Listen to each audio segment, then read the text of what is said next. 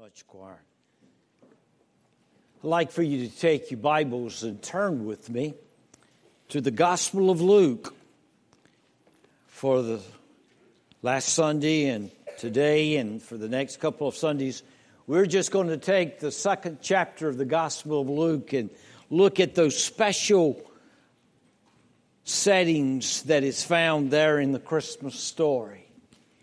Today, we're going to be talking about a no vacancy at Christmas time. And certainly, we find that this is so true when Mary and Joseph went to Jerusalem, and there, there they were going to register themselves in this particular time of a census taking. And yet, there was no room there. So let us stand in reverence of reading God's Word. We're going to look at the first seven verses.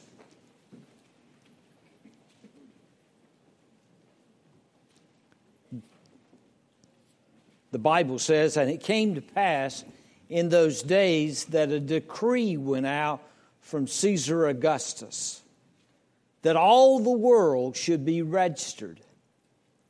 This census first took place while Quirinius was governor, governing Syria. So all went to be registered, everyone to his own city. Joseph also went up from Galilee, out of the city of Nazareth, into Judea, to the city of David, which is called Bethlehem, because he was of the house and lineage of David. To be registered with Mary, his betrothed wife, who was with child. So it was that while they were there, the days were completed for her to be delivered. And she brought forth her firstborn son, wrapped him in swaddling clothes, laid him in a manger now, notice what it says because there was no room for them in the inn. Can you imagine looking back on time being the innkeeper?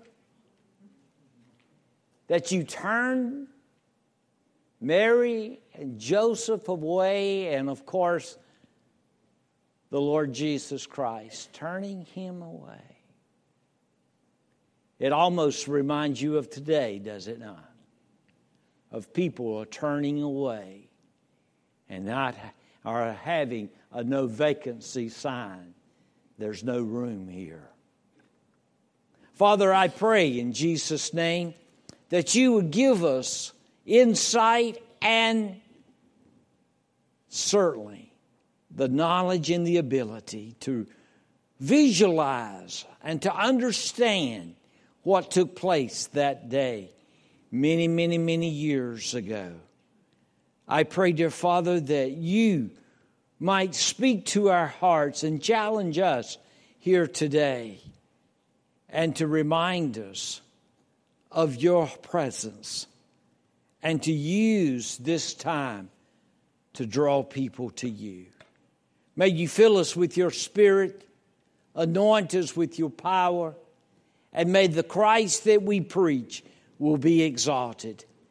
And Father, we'll give you the thanks and the praise and the glory. For we ask this in Jesus' name. Amen. Thank you. you may be seated. I was reading a story about what took place in the year of 1775 in Baltimore, the city of Baltimore in the fall of that year, there was a man that was lowly dressed and he looked like a farmer. Had dirty bib overalls. And he went to this very prestigious and very sophisticated uh, hotel and tried to get a room. And of course, the manager looked at his dress and thought that this was not something that he would want in his hotel. So he refused him to have the room. And so the man went away. A little while later, the manager come to realize that that man that he turned away was none other than Thomas Jefferson, the vice president at that time of the United States. Immediately, he sent a messenger to Thomas Jefferson and told him that you are certainly welcome to come and to stay at the hotel there in Baltimore. Thomas Jefferson sent a message back and he said, Thank the manager for allowing me to come and to have a room there at the hotel in Baltimore. But if he did not have room for a lowly dressed, dirty farmer of America, I must refuse because he doesn't have room for the vice president of the United States. And when I read that, I thought immediately, of course, the story that we have here found in the Gospel of Luke. Little did the innkeeper realize who he was turning away. No doubt he had heard the prophecies of old that Jesus was going to be born there in Bethlehem. But little did he realize who Mary and Joseph was. It seems as if that even in our day and time, there are no vacancy signs all around us. There's no room for the Lord Jesus Christ in our hearts, in our homes, and in our country today, that it seems. It seems like that more and more people today are turning away from the Christ that we know of today. I want us to look at this no vacancy for a few moments.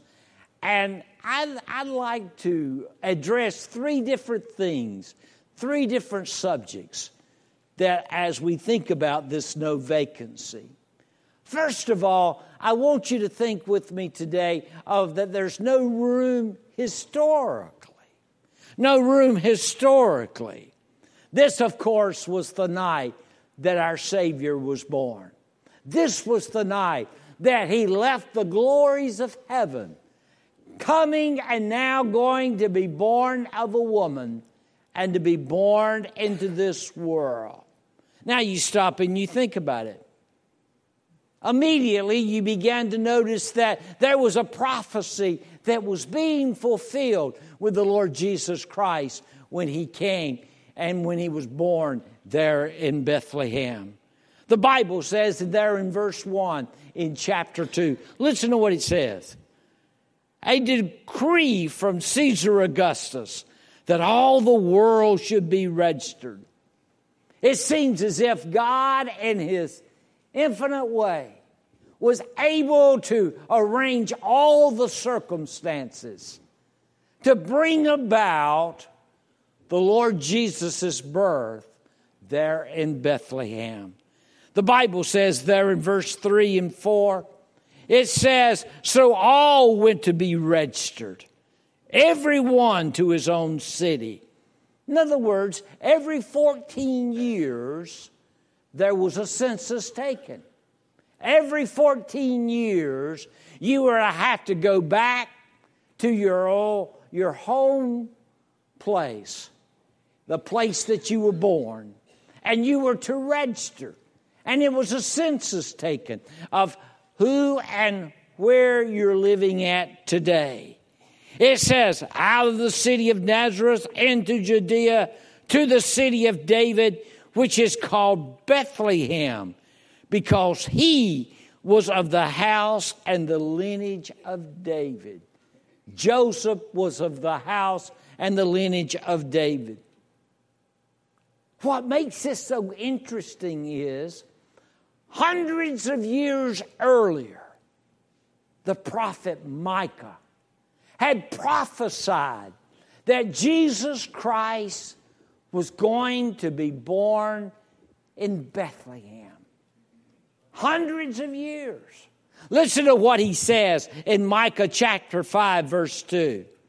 But you, Bethlehem, Ephrathah, though you are little among the thousands of Judah, yet out of you shall come forth to me the one to be the ruler in Israel, whose goings forth are from old, from everlasting.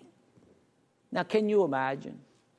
Hundreds of years earlier, the prophet Micah had said that Jesus would be born in Bethlehem. So, some people might think that it was providential. Of course, it was. That God Himself arranged this census. God Himself allowed this census to be taken to draw Mary and Joseph back to the city of Bethlehem. And so there was going to be the place of this to take place. There's over 300 prophecies in the Old Testament concerning the Lord Jesus Christ. But I find it interesting. If you would just take eight of those prophecies and to see the, what the logistic measure for it to come about is overwhelming. I was reading in a book not too long ago, and the title of the book called Science Speaks. And the writer, Peter Stoner, had applied a modern scientific probability that just one of those eight prophecies coming to fulfillment. And you know what he came up to be? It came up to be him, he being a mathematician, had tried to figure this out. He said 1 in 10 to the 17th power is the probability that this prophecy would come about. You said, well, what does that mean? Huh. Do you know what 1 in 10 to the 17th power is? It is none less than 100, 1 to 100 quadrillion possibilities that this, possi- that this could come about. You say, well, I can't even uh, count that many zeros. Let me try to give you an example how much is one quadrillion is. If you would take a stack of silver dollars and you would stack them two feet deep, it would cover the land of Texas, the state of Texas, from one end to the other. That's how many that is. But let's go a step further. If you really want to know the probability of this prophecy coming about, one in one quadrillion, you would take an X and mark it upon one of those silver dollars. And there you would go and you would place it somewhere in the middle of all those silver dollars, two feet deep, covering the whole state of Texas. And then you push them all together. Then you take a blind man and you put a black cloth around his eyes just to make sure that he is blind. And then take him in the middle of that state and he would pick out the right silver dollar that has the X in it. That's the probability that one of these prophecies would come about. But my friend, I'm here to tell you not just one, but all 300 of those prophecies came to fulfillment. And what that proves to me, God is a God of His Word. He is faithful in fulfilling of what He says that will come about. And so, my friend, it was not by chance that Jesus was born in Bethlehem, but through the providence of our mighty God, He placed him there. Through the circumstances of that census taking. And so, we see here this census. And the Bible says that Mary was great with child.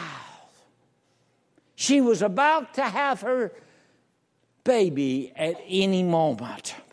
The Bible says in verse 6 So it was that while they were there, the days were completed for her to be delivered. The circumstances, the prophecy, the place that we find that prophecy being fulfilled. But secondly, I want you to notice with me a place that was full. It says in verse 7 And she brought forth her firstborn son, wrapped him in swaddling cloths, laid him in a manger, because there was no room for them in the inn. As a result of the registration, as a result of the town being full of people, you can imagine trying to find a hotel room in the midst of all those people. And yet we find there was a no vacancy sign there on that local inn. There'd been a lot of speculation about this innkeeper. No doubt he had heard of the prophecy of the Lord Jesus Christ being born in Bethlehem. I think every Jew probably had. But he had no idea. He had no idea that it was Mary and Joseph standing at his doorway, getting ready to deliver the child, baby Jesus. I'd hate to be known as that innkeeper down through the years. Sort of reminds me as I think about Michael Jordan. Michael Jordan, no doubt, was, is the greatest basketball player that has ever lived. And by the way, he was from Carolina. I just happened to be reminded of that. In 1982, he helped lead North Carolina in winning the NCAA championship. He left Carolina, went to Chicago Bulls, and led them in three to four different uh, national championships, NBA championships. Now, you probably said, Well, I've heard of Michael Jordan. Everybody's heard of Michael Jordan. But you may not know this. When he was a sophomore in high school, his high school coach cut him from the varsity team because he was not good enough to play on that team. I'd hate to be the coach down through the ages to be known that I cut Michael Jordan from the team. Almost reminds you about the innkeeper, does it not? I'd hate to be the innkeeper. Down through the ages, who is known as saying, I have no room for you at my inn. Unaware who they were, unsympathetic, seeing her that she was great with child, she was about to have her baby at any moment. And yet he just shows, shoos them away from his household. So, number one, no room historically, but what about symbolically? Even in our day that we're living in today, how symbolic is it that there's no room for Jesus in our day. A lot of people, a lot of homes, even in our nation. It seems like there are signs everywhere no vacancy. We have no room for you, Jesus. I think about our society. Our society has no room. We live in a world that is increasingly closing the door to the Lord Jesus Christ. It seems as if it is anti God, anti Christ, anti Christian, anti prayer, anti church. And yet, on the other hand, it seems that there's always room for others to be heard and to be promoted and advanced. But when it comes to the Lord Jesus Christ, there is no room. Have you ever stopped to think about our heritage?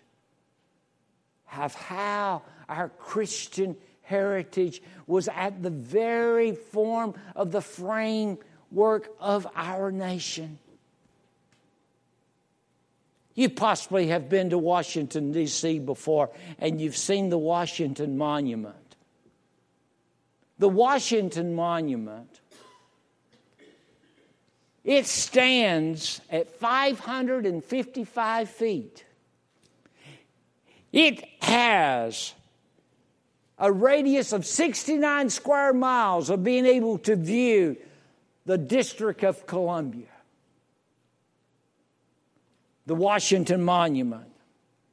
On the top of the Washington Monument displays two Latin words Laus Deo. You know what that means? To God be glory. To God be glory. And then Within that monument, there's 898 steps. Can you imagine walking up that? Some have, but there's landings. There are 50 different landings. Each step and each landing has a particular phrase or verse or something that is said upon those landings. On the 12th landing, a prayer is offered by the city of Baltimore. On the 20th landing is a memorial presented by some Chinese Christians. On the 24th landing, there's a presentation made by Sunday school children from New York and Philadelphia, and the scriptures of Proverbs chapter 10, verse 17, and Luke chapter 18, verse 16, and Proverbs 22, verse 6 is written on that landing. Did you realize that the cornerstone of the Washington Monument among a number of things that was placed in that cornerstone, one particular thing was placed, and that was the Word of God, the Bible. Placed in that cornerstone. The Washington Monument, among many of the structures there in Washington, demonstrates and certainly displays our Christian heritage. And yet, when we talk about our Christian heritage today, people think that that's taboo, that we're not supposed to do that. I think of John Jay. John Jay was one of the framers of the Constitution of our United States. John Jay was appointed by George Washington to become the very first Supreme Court justice. After he was appointed by the Supreme Court justice, he had written a letter to a clergyman by the name of Jedediah Morse. I want you to listen to what he said. providence has given to our people the choice of their rulers. And it is the duty as well as the privilege and interest of our Christian nation to select and prefer Christians for their rulers. When I read that, my mind immediately went back to the confirmation hearings just a few weeks ago about Brett Kavanaugh. Can you imagine what would have happened if he had said that very thing? Under the tremendous pressure and displeasure among our media against this man, that if he would stand and said that, as well as the privilege and interest of our Christian nation to select and prefer Christians for their rulers? Why, my goodness. He probably would not have gotten confirmed. Past few years, there's a man by the name, and you probably recognize him, by the name of Michael Newdow.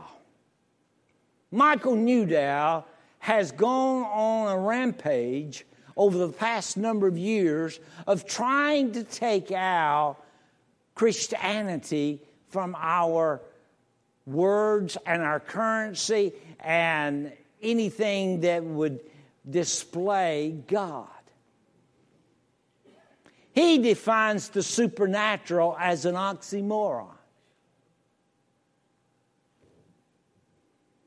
He's an emergency room doctor, a lawyer, and get this, he's a licensed minister of atheism for the First Adventist Church of the True Science.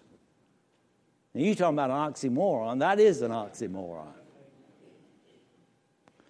But what one of the things he tried to do is try to remove the words under God in our Pledge of Allegiance. He's tried to remove in God we trust from our currency. He's tried to remove our chaplain from praying in the name of Jesus to our Congress.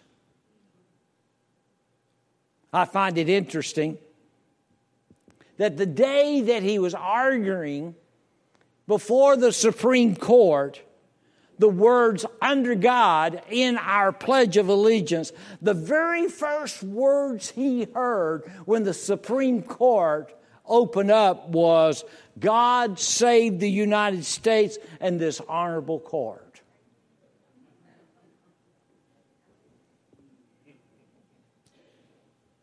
Michael Newdow, no doubt, is a symbol of our society today.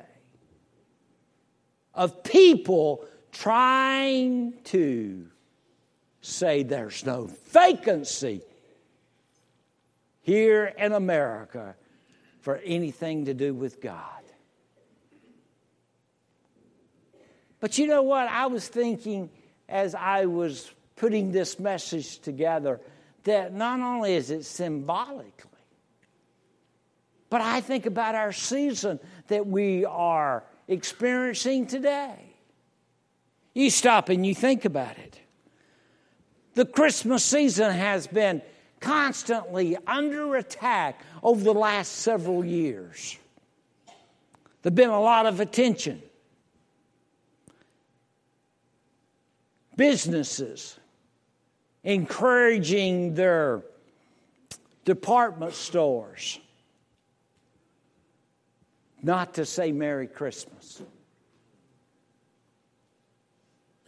Telling their workers not to say Merry Christmas, but to say, what? Holiday.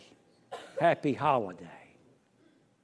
We all have grew up and remember reading about Dr. Seuss of how Grinch stole Christmas. Well, my friend, I'm here to tell you liberals and groups like that have tried to steal Christmas from us today. thanks for not being politically correct. Now, today, we're saying happy holiday instead of Merry Christmas. Or it's a holiday tree instead of a Christmas tree. Or it's a, frish, a friendship tree. It's a holiday parade, not a Christmas parade. Well, they even telling our students today it is the holiday break not the Christmas break or the winter break.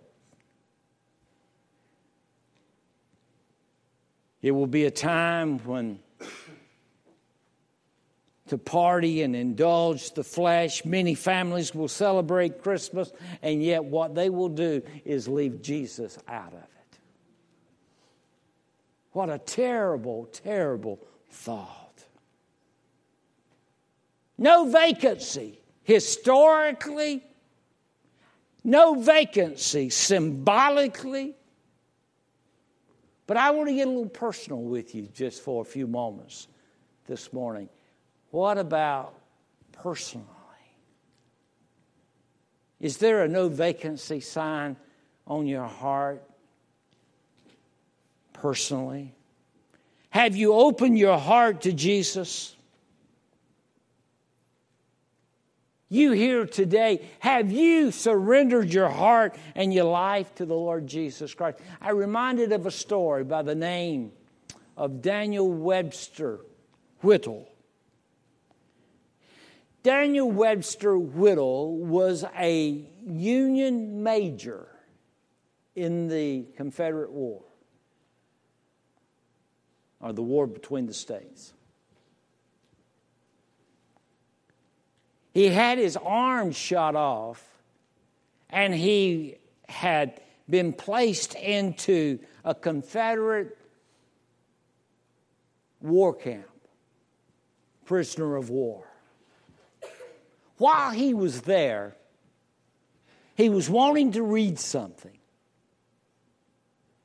And he didn't have anything to read except the Bible. And so he started reading the Bible made him very uncomfortable. But he continued to read the Bible. See, he was a non believer.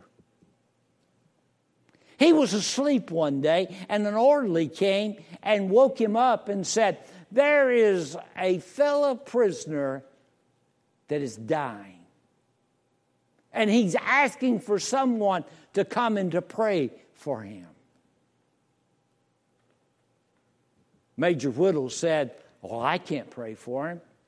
The orderly says, Well, I thought you were a Christian. I saw you reading your Bible.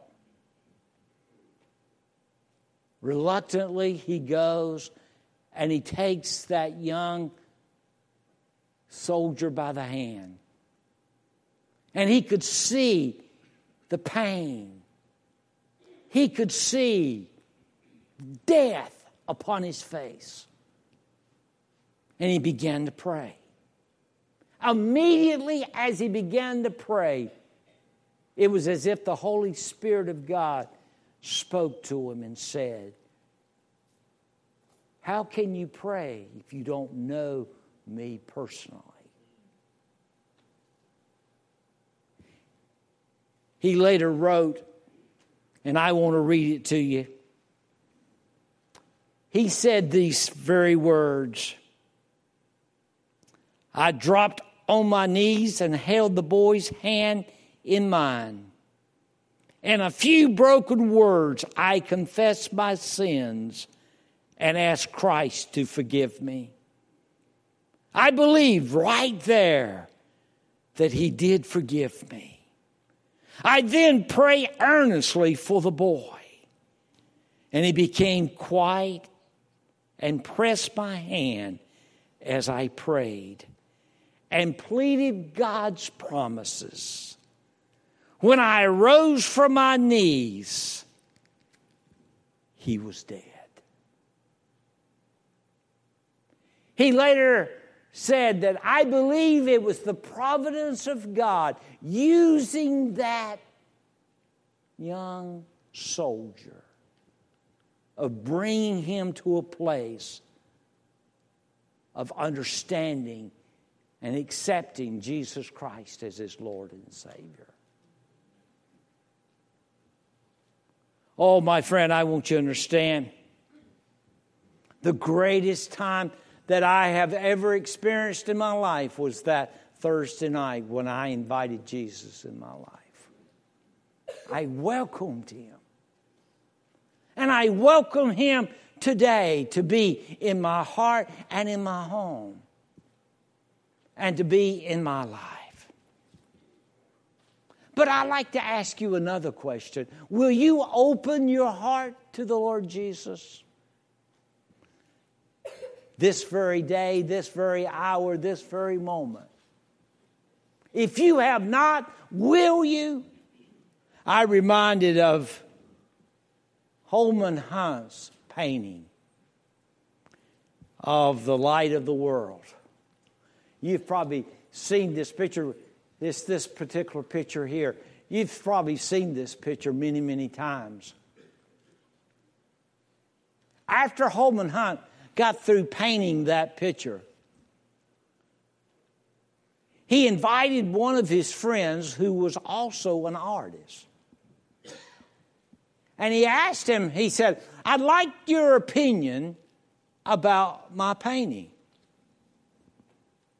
The artist looked over that painting of Holman Hunt's. He said, You've done an excellent job. But there's one thing that you left out. You've left out the doorknob. Holman Hunt says, Oh, that's the whole point. The doorknob is on the inside. Jesus is standing outside knocking on the door.